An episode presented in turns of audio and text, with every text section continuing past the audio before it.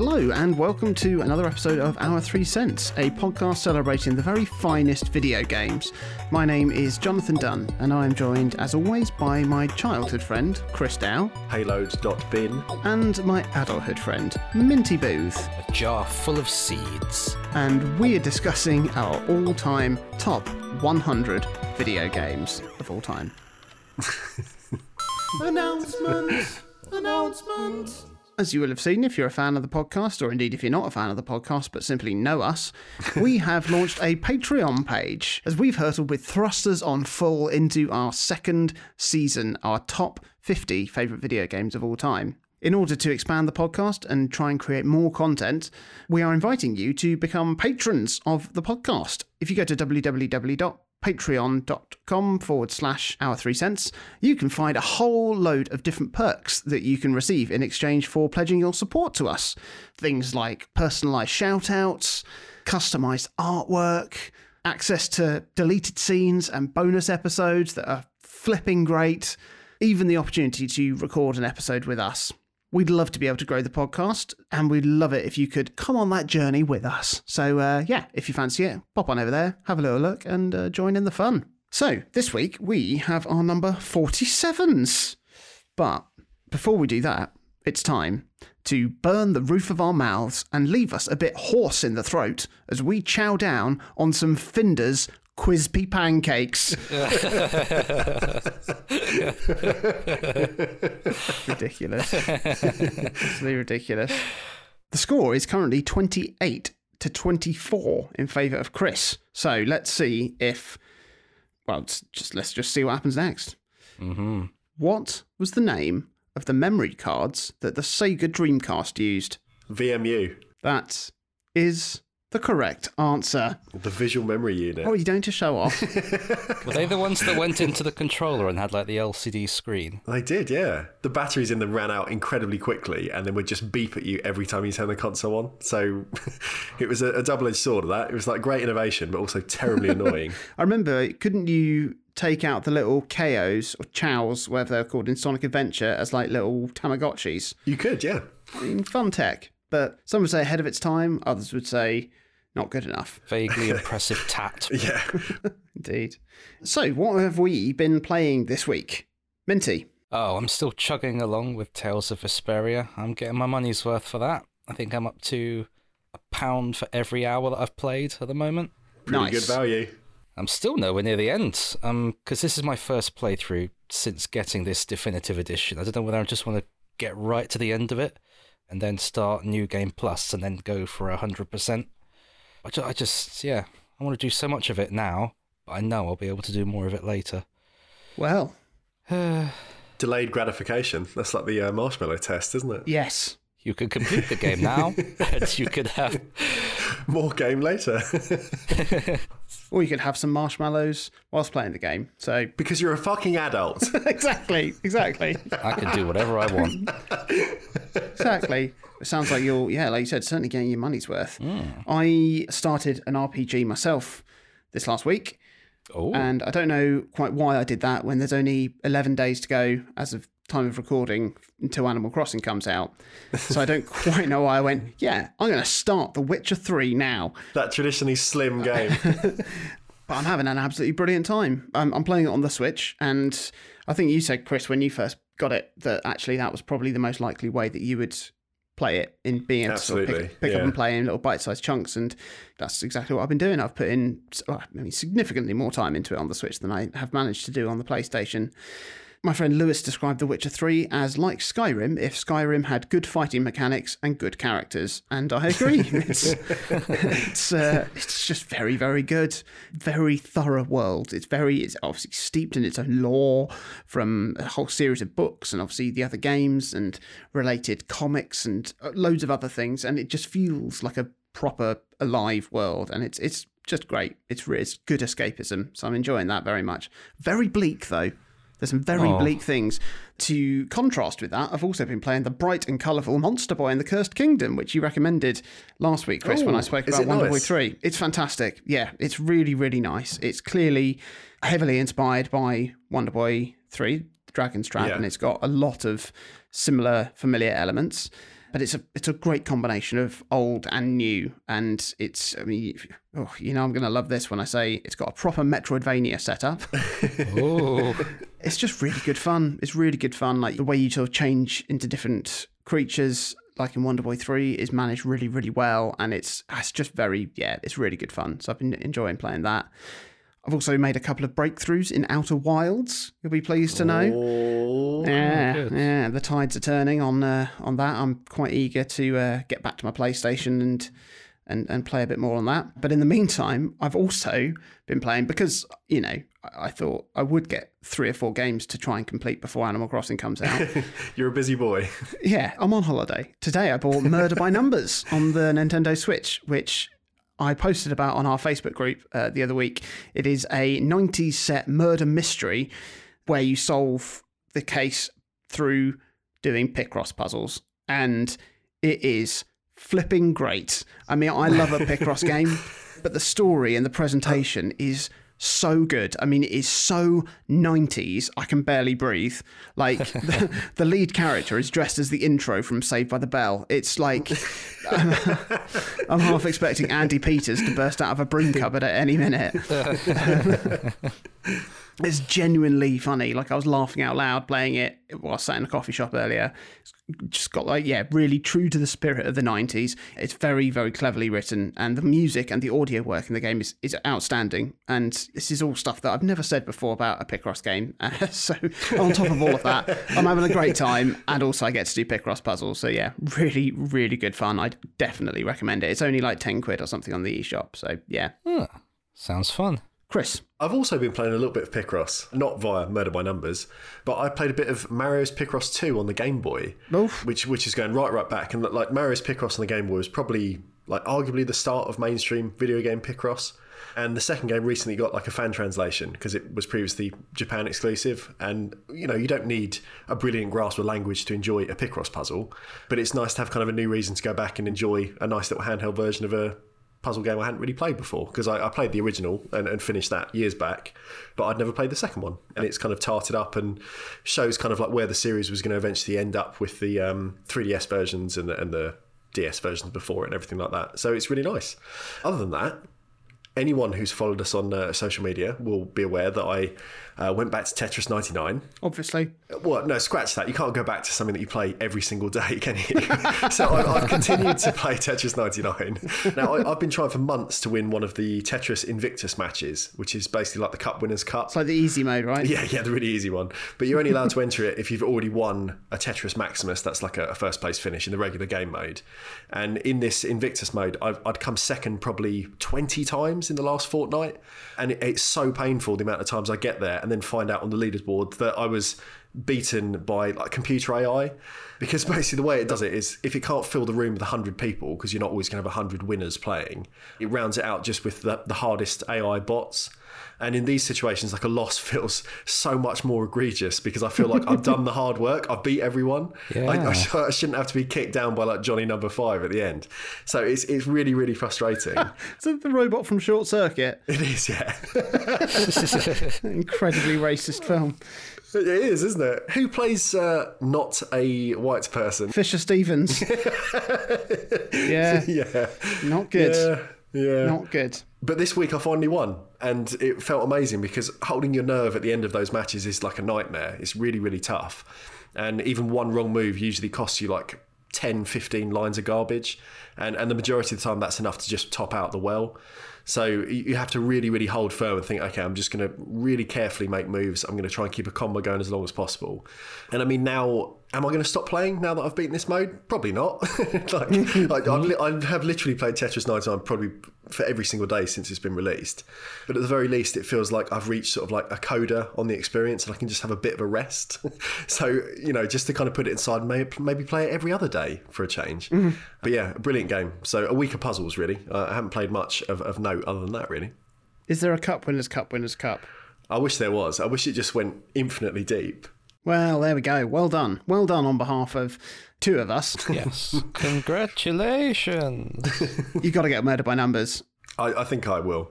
Should we move on to the rankings? Superb. Let's do it. Let's do it. Yeah. Starting this week, we have my game. My game this week is a really good game, but I actually played through it again quite recently and think that I may have placed it too high. But thinking oh. about it and writing these notes, I began to remember how much I actually enjoyed it the first time round. How it really opened my eyes to a different style of game than I'd played before, how much an art style and creative choices can impact the way a game feels, and how important indie games are in the modern video game environment. Ooh. It is the 2011 hack and slash role playing game Bastion. Oh, So, like most indie games, this was a real labour of love from a team of only like seven people at a company called Supergiant Games. And I mean, it really is a beautiful little gem of a game. The basic premise is you play as a character called the Kid, and you're plonked into this fantasy world called Caelondia after there's been an apocalyptic event called the Calamity, which has literally fractured this world. And you are fighting your way through the remnants of it to locate crystals that restore parts of the world and construct the fabled bastion, which is meant to be the last refuge for mankind in the event of such a calamity. It's, I mean, it's a great story, but I mean, at its heart, it's at its heart, it's a fairly straightforward action RPG. You find and upgrade different weapons, armor, and abilities as you work through the different areas and towns, getting stronger until you reach the end. But everything about the design of the game is so beautiful and deliberate that it makes for a much deeper, rewarding experience than perhaps its fairly simple setup would usually yield in another game. So, firstly, let's talk about the art style. So, despite its post apocalyptic setting, it's got a really beautiful hand drawn aesthetic. It's bright and colourful and full of life, similar to a game like Machinarium or uh, a film I thought of like Mad Max Fury Road, which is dystopian but so colourful. Oh, it yeah. is, isn't it? Yeah. And it really rocks the space western lived in sci fi vibe that things like Star Wars and Firefly have. I I mean, it's, it's just really, really nice to look at. It's also really quite clever and nice the way that the game is constructed, quite quite literally. It's very intuitively done. So as you're exploring this fractured world, the map builds itself around you. Sort of pieces of floor, buildings, rubble, enemies, all just appearing out of the ether, depending on where you're walking.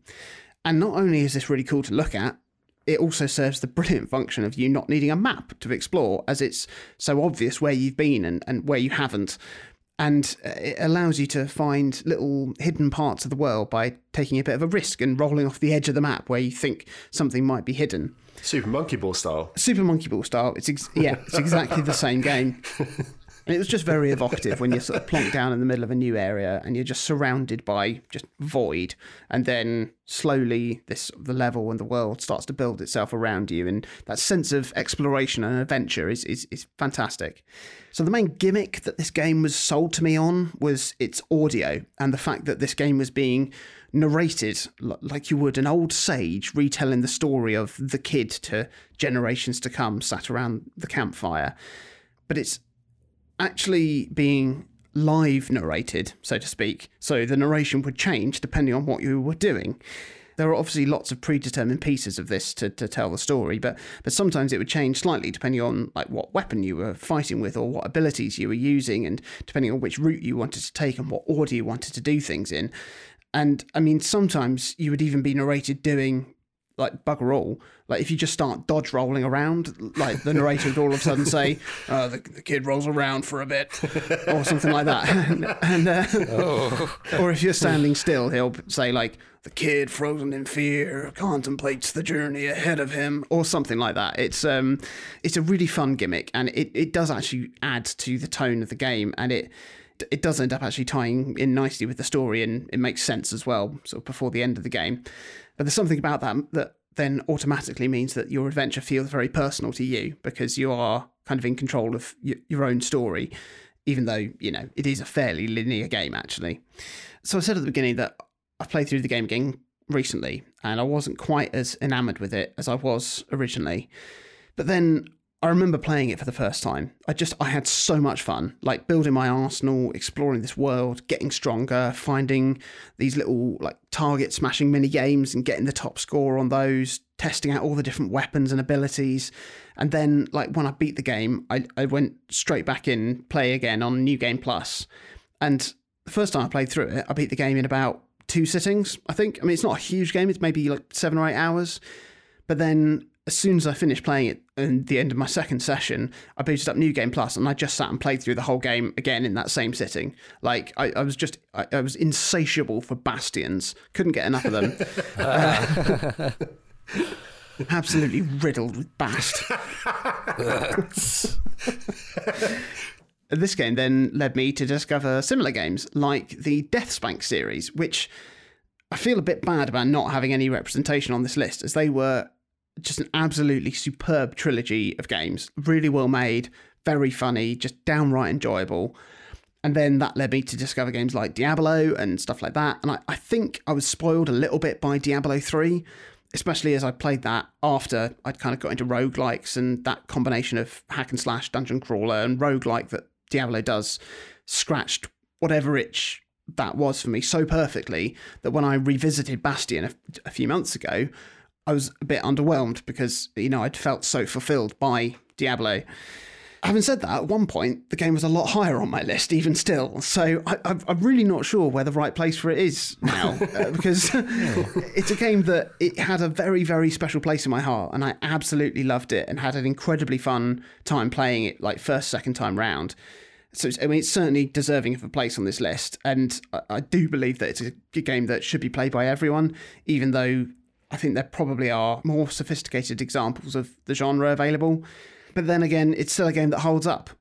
Like, there's absolutely nothing wrong with it. And it's available on everything as well now. You can get it on your it really phone. is, isn't it? It- yeah, it's everywhere. I mean, everyone's rife with Bast. And I mean, it's last gen and current gen, isn't it? It was because it Yeah. launched on the 360 originally, and then I'm pretty sure it's on all current platforms as well. Yeah, yeah, it is. Yeah.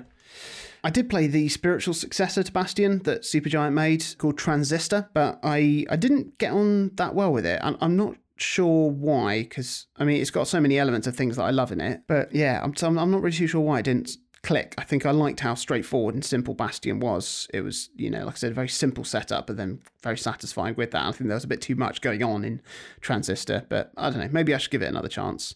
But I've never got around to playing Pyre, which was their third game, even though that's meant to be absolutely incredible. If it was on Switch, I, I think I probably would buy it and, and play it. Just add it to my list of things I'm playing on the Switch before Animal Crossing. Why not? but yeah, I don't know. Maybe maybe I'll try and revisit Transistor, give Pyre a go before their next game comes out on consoles, which is due to be later this year. It's a game called Hades, which is is currently on early access on Steam. But it looks it looks oh it looks brilliant. It's like a proper roguelike dungeon crawler set in the world of Greek myths. Oh wow. Apparently, there's a plot thread of Orpheus and Eurydice Minty, which you may like. Oh yeah. But yeah, I mean, oh, Supergiant are clearly a developer of real quality and artistry, and it's great to see them sort of growing and making larger scale games. But their quality was certainly it was evident right there in Bastion, right at the beginning of their of their life, and uh, I am really pleased to to get the opportunity to talk about it. I, I need to finish it. I played half of it through on the 360 and then stopped back back in the day. Oh, Uh, and I've got a copy. I've got a copy on the Vita. It's on, it's on the shelf at the moment, but I just um, Ah. need to play it. do it. It's a good game. Moving on, we have Minty. Minty. It's me. Can you please tell us about your 47th favourite video game? So I'm a firm believer that we need far more of everything set in space. right? Name one thing that wouldn't be better if it was set in space or on an alien planet. Actually, don't waste my time because it can't be done. can't be done. All right? Stop thinking. Answers on the back of a postcard.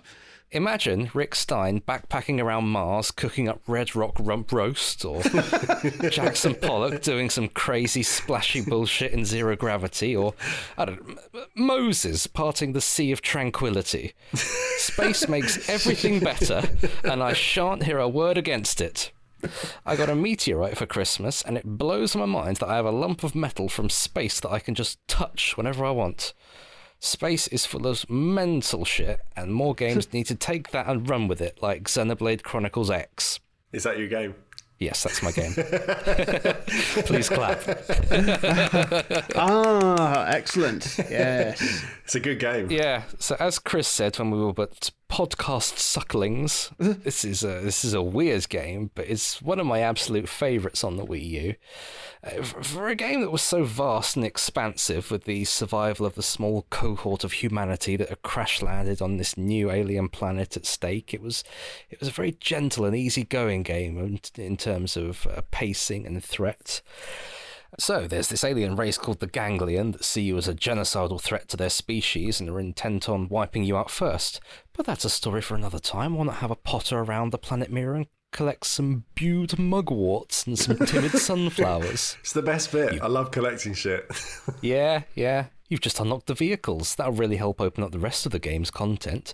Uh, but don't worry about the quests just yet. You can just see what new creatures are in each biome. Oh, and don't forget to check out the community notice board and help people gather ingredients for their space broth or whatever. but at the same time, it would be foolish to equate that gentle pacing with uh, with simplicity or, or easiness, because this is like the planet that this is set on is profoundly uncharted. All you really know when you start is the overarching objective of the game is to find the Lifehold core, which is like this massive battery that will power the dwindling power reserves of New Los Angeles, which is the uh, which is like the, the ship that's acting as the home for the few survivors that escaped the destroyed Earth. New LA is about 0.3% of the world map, and even then it's pretty big but it's also where the game's shitty little Nopon character lives, so I'm not going to talk about it too much. you love a Nopon. He looks like Peter Griffin, and I hate him. I wish Lin made good on her threats to cook and eat him every single time you opened up a new chapter of the quest line. Horrible character, dreadful Nopon.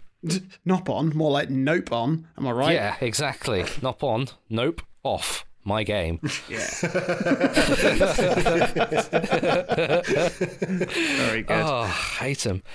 So this, you got, you got this huge world full of weird creatures and strange geography. It just makes walking around really, really thrilling.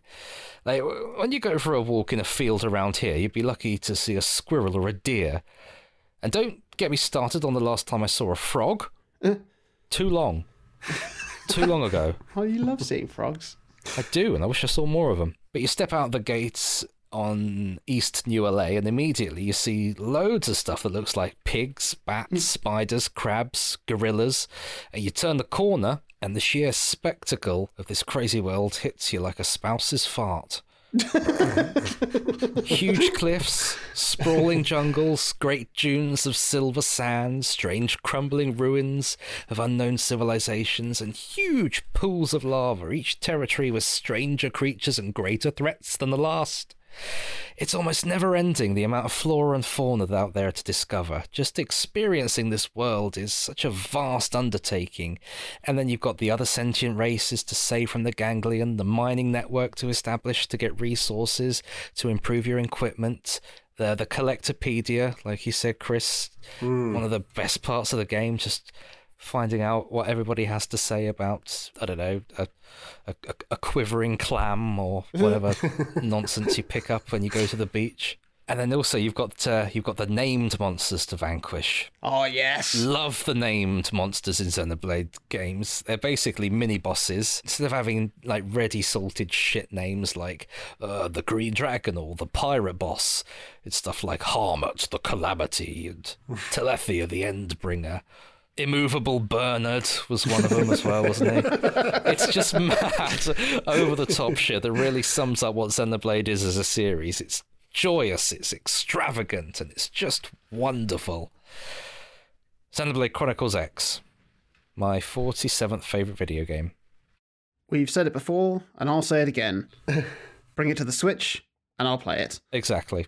Unbelievably, it's what been like a year since I brought it up in this podcast, Hmm. and then we were talking about oh, could be a Switch port around the corner, No? and hasn't happened yet.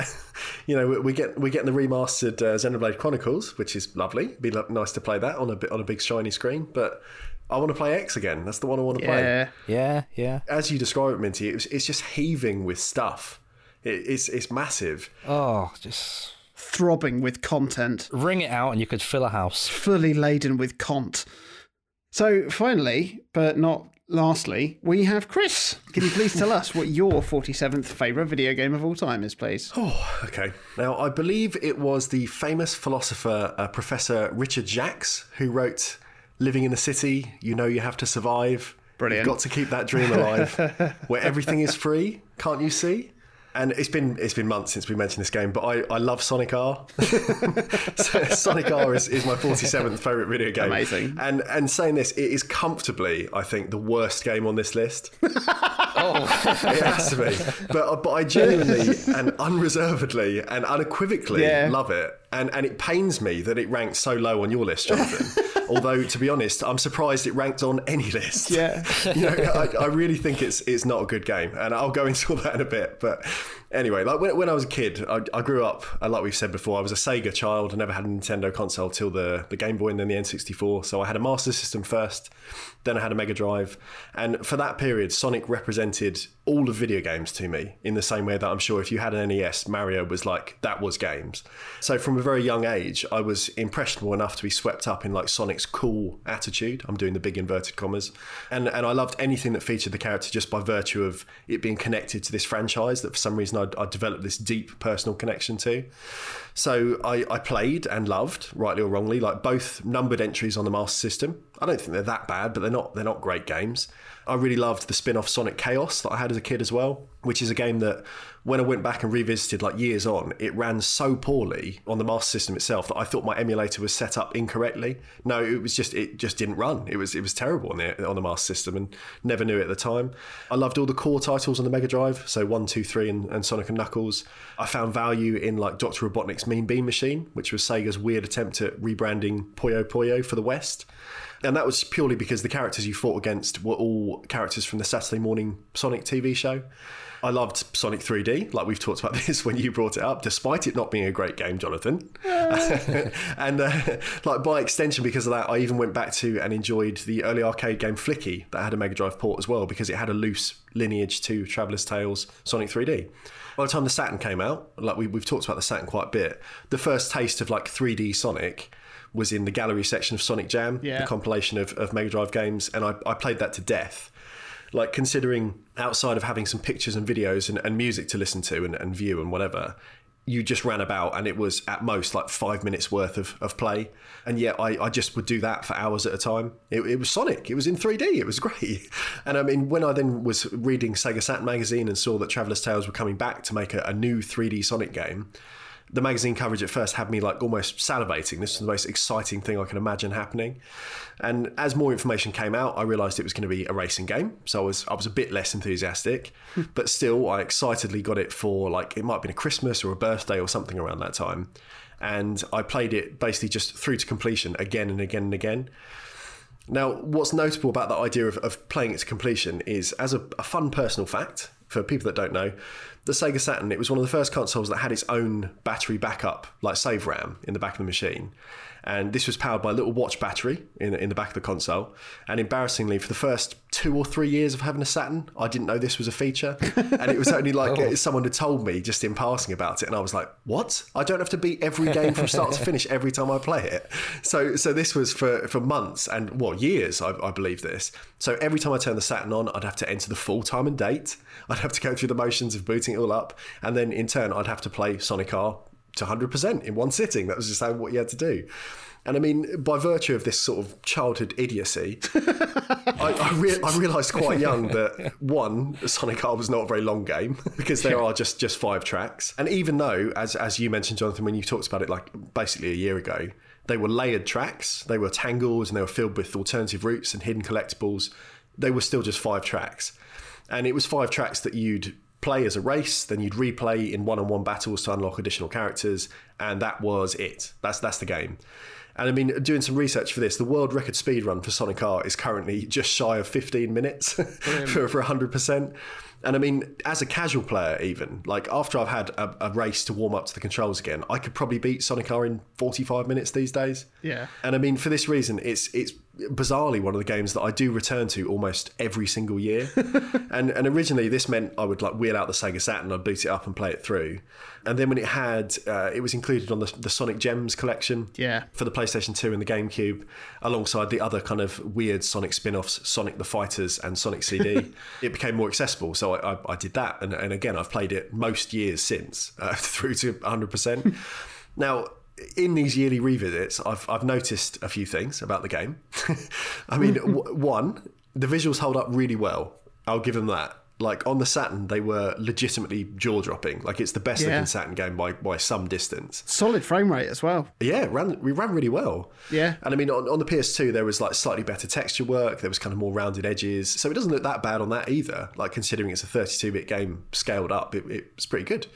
Secondly. The controls were not good, and, and I've noticed this more and more that whether you use a digital pad or an analog controller, the characters, like up until this point, had been almost exclusively in slick 2D platform games. And yet, for reasons I'll never really understand, in Sonic R, they all move like rally cars. so they, they accelerate in a strange way. Uh, you can hold the shoulder buttons to like drift around the corner as if you're applying almost like air brakes, like you're playing Wipeout. Essentially, it was a reskin of a Formula One game. yeah, I did, I did read that actually. Yeah. It's very, very strange. It make, makes sense. yeah, definitely for feel. But it's like, why does why does Sonic have brakes? why, why does Sonic have a left and right brake? So like the characters slip across the road like the path is greased. Oh, yeah. Jumping is really floaty. Everyone bounces off each other. Like navigating some of the tighter paths or shortcuts can be just downright unfair. And, and there's one particular collectible I remember really, really vividly from the last regular stage before the kind of Rainbow Road uh, analog. You collect it and then you have to do like a 180 degree standing turn. And it's miserable. Yeah. Like, like that one part is the worst part of the full game run because turning around, it's like it takes about 10 seconds to turn your character around. It's unbelievable. So, yeah, it controls terribly. And thirdly, this is the thing that you, you can't talk about Sonic R and not talk about this. I don't feel I have the personal capacity or facility to make sense of the music. and, and I mean, as a child, like when I played this as a kid, I, I I really liked the sort of sunny Euro pop that was in the game 'cause it's fantastic. obviously, as a child, I had no taste whatsoever. Mm. and, and then, as as sort of like a teenager revisiting the game, it had a weird like childhood nostalgia connected to it. So even though it was only a few years out from my initial exposure to it, it was still something that I was like, oh yeah, I remember this. It's all like knockabout good fun. Then now, like as an adult playing the game twenty plus years after its release. I, I hear these songs, and the, the kind of clever part of my brain, the part of my brain that I've hopefully, you know, I've, I've, I've taught over the years to listen to what I would call good music, hears it and goes, this is unfathomably bad. And, and, and yet, I still sing along word for word to every single song on the track list. Uh, and, and it's like it simulates the same part of my brain that ensures that I forget things that I might need to action for work. And yet at the same time, make sure I remembers the lyrics to all of the Fast Food Rockers fast food song. Like it, it, you can't get rid of it. There's something about it which is just like lodged there forever.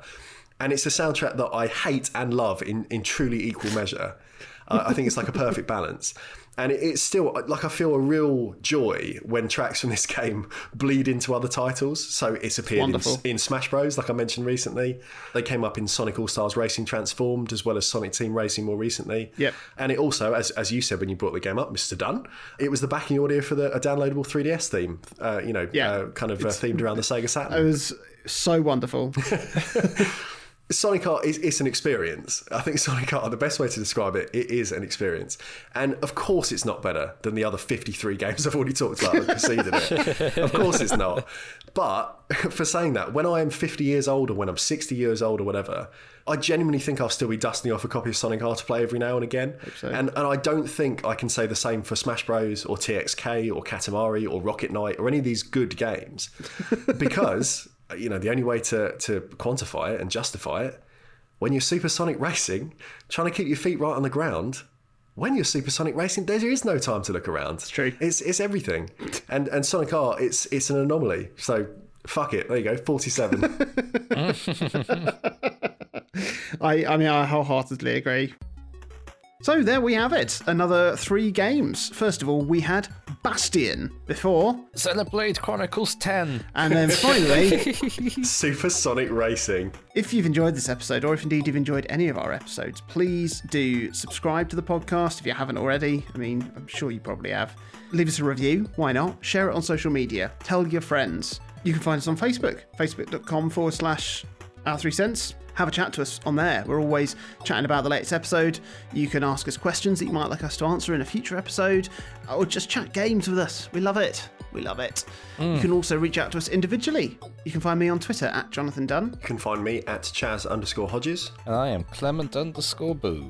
And also, please do check out our Patreon page, patreon.com forward slash our three cents. There's so many fantastic ways for you to get involved and get more out of the podcast and allow us to do even more. Huge shout out to Andy Smith, Gene Limbrick, and CJ Anderson, who are our Patreon backers already. And please do join us next week for our 46th favourite video games. Folder 6.